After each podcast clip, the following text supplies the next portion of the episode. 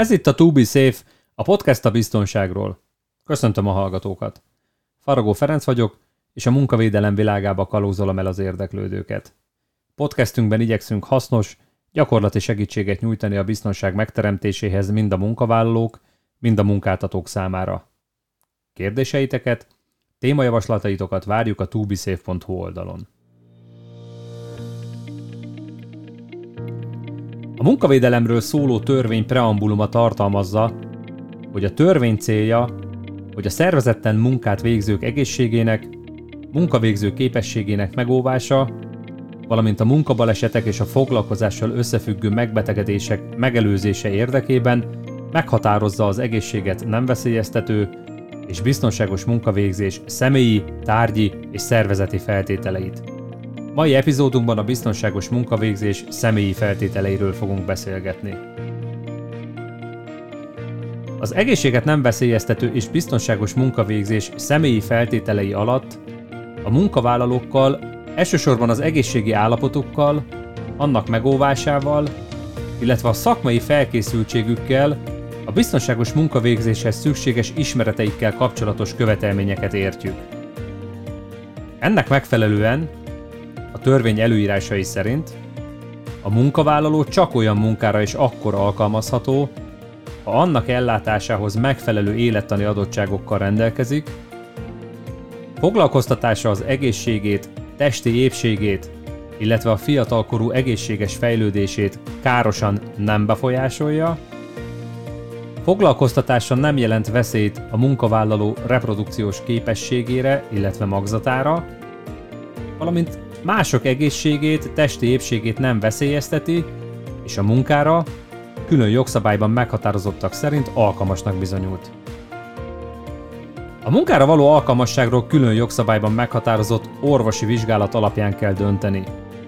Ez a külön jogszabály a munkaköri, szakmai, illetve személyi higiénés alkalmasság orvosi vizsgálatáról és véleményezéséről szóló ö, rendelet. E feltételek megállapítása pedig foglalkozás egészségügyi szaktevékenység keretén belül történik. Ezt szokták leegyszerűsítve üzemorvosi vizsgálatnak vagy orvosi alkalmassági vizsgálatnak hívni.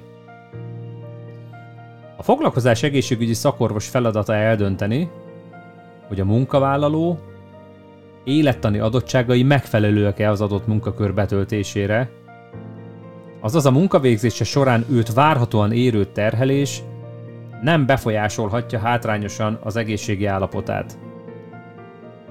A szakorvos állapítja meg, hogy az adott munkakörben és munkahelyen végzett tevékenység a dolgozó számára milyen igénybevételt jelent, továbbá, hogy annak képes-e megfelelni.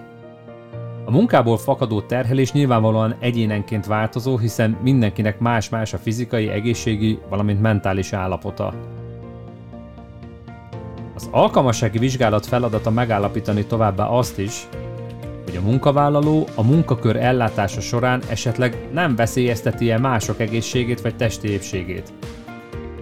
Kicsi sarkalatos példa, de egy érszökületi problémákkal küzdő vagy epilepsziás munkavállaló nyilvánvalóan alkalmatlan például közforgalmú pilótának, hiszen az egészségi állapotából fakadóan a feladat ellátása során veszélyezteti a kollégái és utasai testi épségét. Az egészség megóvása érdekében tehát ezért fontos a munkaköri alkalmassági vizsgálat, illetve a rendszeres felülvizsgálatok és a soron kívüli alkalmassági vizsgálatok elvégzése. Bizonyos tevékenységek, vagy meghatározott munkakörök, foglalkozások tekintetében a felelős miniszter előírhatja, hogy az előbb említetteken túl pályaalkalmassági vizsgálat is szükséges, továbbá meghatározza ennek a vizsgálatnak a rendjét. A munkáltató a foglalkozás gyakorlásának megkezdése előtt köteles a munkavállalónak az üzemorvossal való találkozását biztosítani, és ezzel együtt az alkalmassági vizsgálatot megrendelni. A munkavállaló pedig köteles ezen a vizsgálaton részt venni, mert ha nem tesz eleget az előírt egészségügyi vizsgálatoknak, nem állhat munkába. Fontos, hogy akkor is szükséges alkalmassági vizsgálat, ha a munkakörülmények, munkahelyi tevékenységek megváltoznak, vagyis a korábbitól nagyobb megterheléssel járó feladatot bíznak a munkavállalóra. A sérülékeny csoportba tartozó munkavállalókat a külön jogszabályban foglaltak szerint óvni kell az őket érintő egészségkárosító kockázatoktól. Törvény szerint a sérülékeny munkavállalók csoportjai a fiatalkorúak, a várandós, nemrég szült, anyatejet adónők és a szoptató anyák, valamint az idősödő munkavállalók. A munkavégzés további fontos személyi feltétele, hogy olyan munkavállaló alkalmazható csak, aki a biztonságos munkavégzéshez szükséges ismereteket bizonyítottan elsajátította, ugye például munkavédelmi oktatás keretén belül, illetve bizonyos esetekben rendelkezik a munkavégzéshez a megfelelő szakmai ismeretekkel, képesítésekkel. A munkavállaló tehát csak olyan munkával bízható meg, amelynek ellátására egészségileg alkalmas, rendelkezik az egészséget nem veszélyeztető és biztonságos munkavégzéshez szükséges ismeretekkel, készséggel és jártassággal. Törvény előírja, hogy a munka egészséget nem veszélyeztető és biztonságos elvégzéséhez megfelelő számú és szakképzettségű munkavállalót kell biztosítani, továbbá, hogy ahol veszély fenyeget, ott egyedül munkát végezni nem szabad, és ilyen helyre csak erre is kiterjedő oktatásban részesült munkavállalók léphetnek be. Meg kell tehát említeni itt, hogy mikor és milyen oktatásról kell gondoskodnia a munkáltatónak. Munkába álláskor, munkahely vagy munkakör megváltozásakor, valamint az egészséget nem veszélyeztető és biztonságos munkavégzés körülményeinek változásakor, munkaeszköz átalakításakor, vagy új munkaeszköz üzembe helyezésekor, új technológia bevezetésekor biztosítani kell, hogy a munkavállaló oktatás keretében elsajátítsa, és a foglalkozás teljes időtartam alatt rendelkezzen az egészséget nem veszélyeztető és biztonságos munkavégzés elméleti és gyakorlati ismereteivel, illetve hogy megismerje a szükséges szabályokat, utasításokat és információkat. Az oktatást a törvény előírásai szerint rendes munkaidőben kell megtartani, és szükség esetén időszakonként a megváltozott vagy új kockázatokat, a megelőzési intézkedéseket is figyelembe véve meg kell ismételni. Nagyon fontos, hogy az oktatás elvégzését a tematika megjelölésével és a résztvevők aláírásával ellátva írásban kell rögzíteni. Az előbb említett ismeretek megszerzéséig a munkavállaló önállóan nem foglalkoztatható.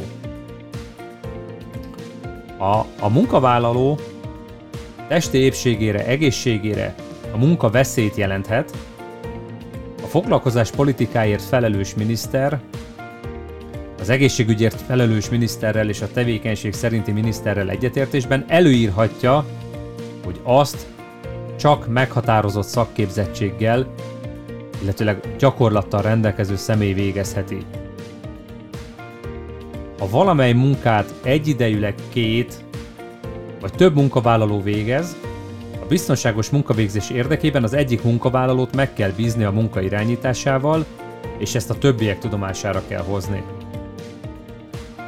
Az iskola rendszerű oktatás a nevelés keretében tanulókat és a hallgatókat meg kell ismertetni a biztonságos életvitel, az egészséget nem veszélyeztető és biztonságos munkavégzés alapvető szabályaival.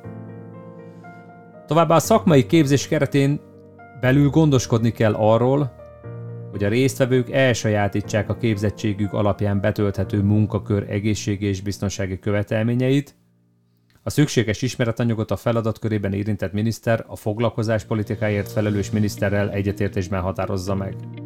Nyilvánvalóan ennek megfelelően kell beépíteni a munkavédelemmel, a biztonsággal kapcsolatos ismereteket az oktatásba. Tehát fentiek, a fenti feltételek teljesülése esetén alkalmazható a munkavállaló az adott feladatkör betöltésére. Azt, hogy milyen tárgyi feltételek mellett végezhető a munka, vagy biztosítható az egészséges az egészséget nem veszélyeztető és a biztonságos munkavégzés feltételei, azt a következő adásban fogjuk megbeszélni. Addig is, ha szeretnétek meghallgatni a következő részeket, kövessetek minket. Látogassatok el weboldalunkra a www.tubisafe.hu címen, és iratkozzatok fel a podcastünkre. Osszátok meg a témával kapcsolatos véleményeiteket, kérdéseiteket oldalunkon, illetve várjuk a következő adásaink témájára vonatkozó javaslataitokat is. Ne felejtjétek, kérdéseiteket, témajavaslataitokat írjátok meg a weboldalon, vagy küldjétek el e-mailbe a kérdések kukac e-mail címre. A következő adásokban igyekszünk kérdései, kérdéseitekre is választ adni. Viszontlátásra!